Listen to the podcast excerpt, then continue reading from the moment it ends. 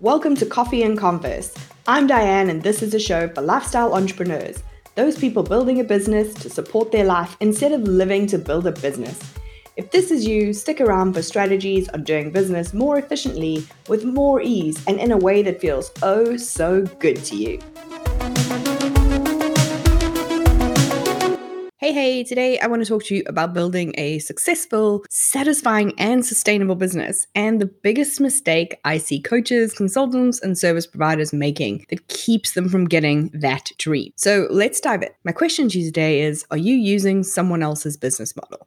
Here's what I mean. You've done all the things that you're supposed to do, but somehow it's still not living up to those my business changed my whole life and it's totes amaze balls Facebook posts you're seeing, or that almost hero worshipping testimonial that you saw that tempted you into starting a business that one time. But even though you followed the steps, those testimonials and that person has convinced you that it must be you, right?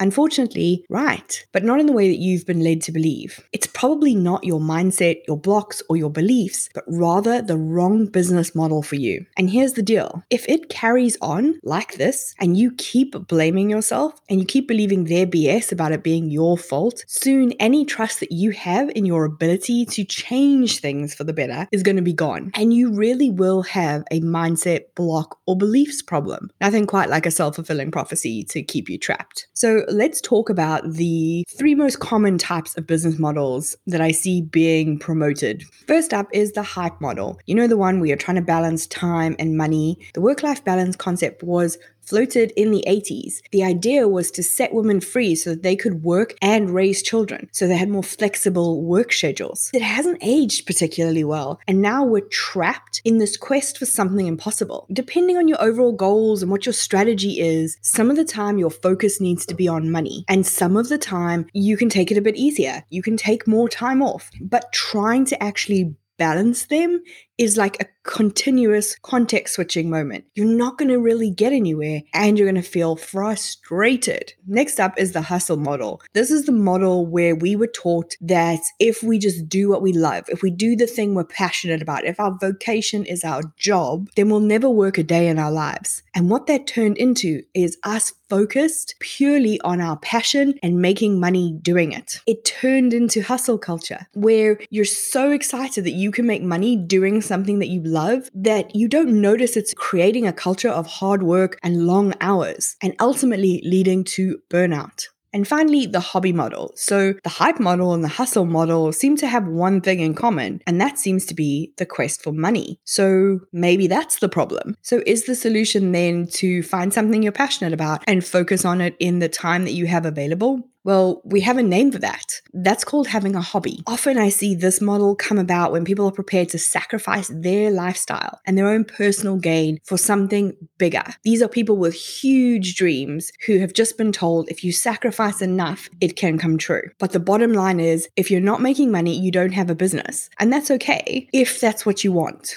So none of those sound ideal. So let's talk about the new model or the superpower factor, as I like to call it, which combines all three time, money, and you and what you're passionate about. If we think about money first, what makes people pay us? In the simplest terms, people are going to pay us if they think they're getting something that's worth more than the cash we're asking for. And the greater the difference, the quicker that money is going to move, right? We don't want to miss out on a deal. The question is what increases the value of what you sell in your business? What makes it easy for people to pay you? Here's a hint it is not your bonus stack. Our clients buy from us because they trust us to consistently deliver that same result over and over and over. So if you want to increase the money in your business, you want to increase the sales, you want to increase the trust, how do we do that? The best way for you to show up consistently at your best and get the best results is to focus on your superpower. The thing that you are innately brilliant at is going to make people trust you more. You're going to be more valued for that than you are for something that you have to really struggle and work at.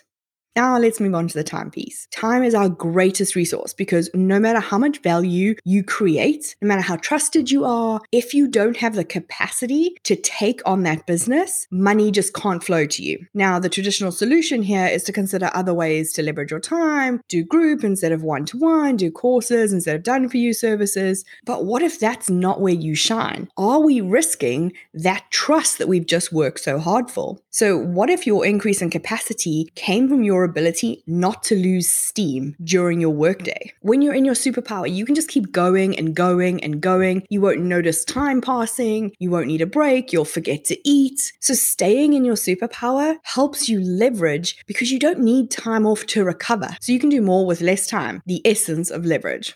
If our business goals are the result of the value that we create and the capacity that we have to deliver them, and your superpower increases both, your business needs to be built to keep you in that superpower as much as possible instead of pulling you out to do something different. So, where do you begin with this? Well, the three elements of the superpower factor work in a very specific order. First up, you need to spot your superpower. If you don't know what your superpower is, how can you harness it? Next up, you want to sell your superpower. Delivering to your clients is the most time and energy intensive work that we do. So when you slip out of your superpower there, it has the most impact. Thirdly, you want to support your superpower. Only when you know what your superpower is and how to sell it for the best results are you going to be able to build the system and the teams that you need to support it.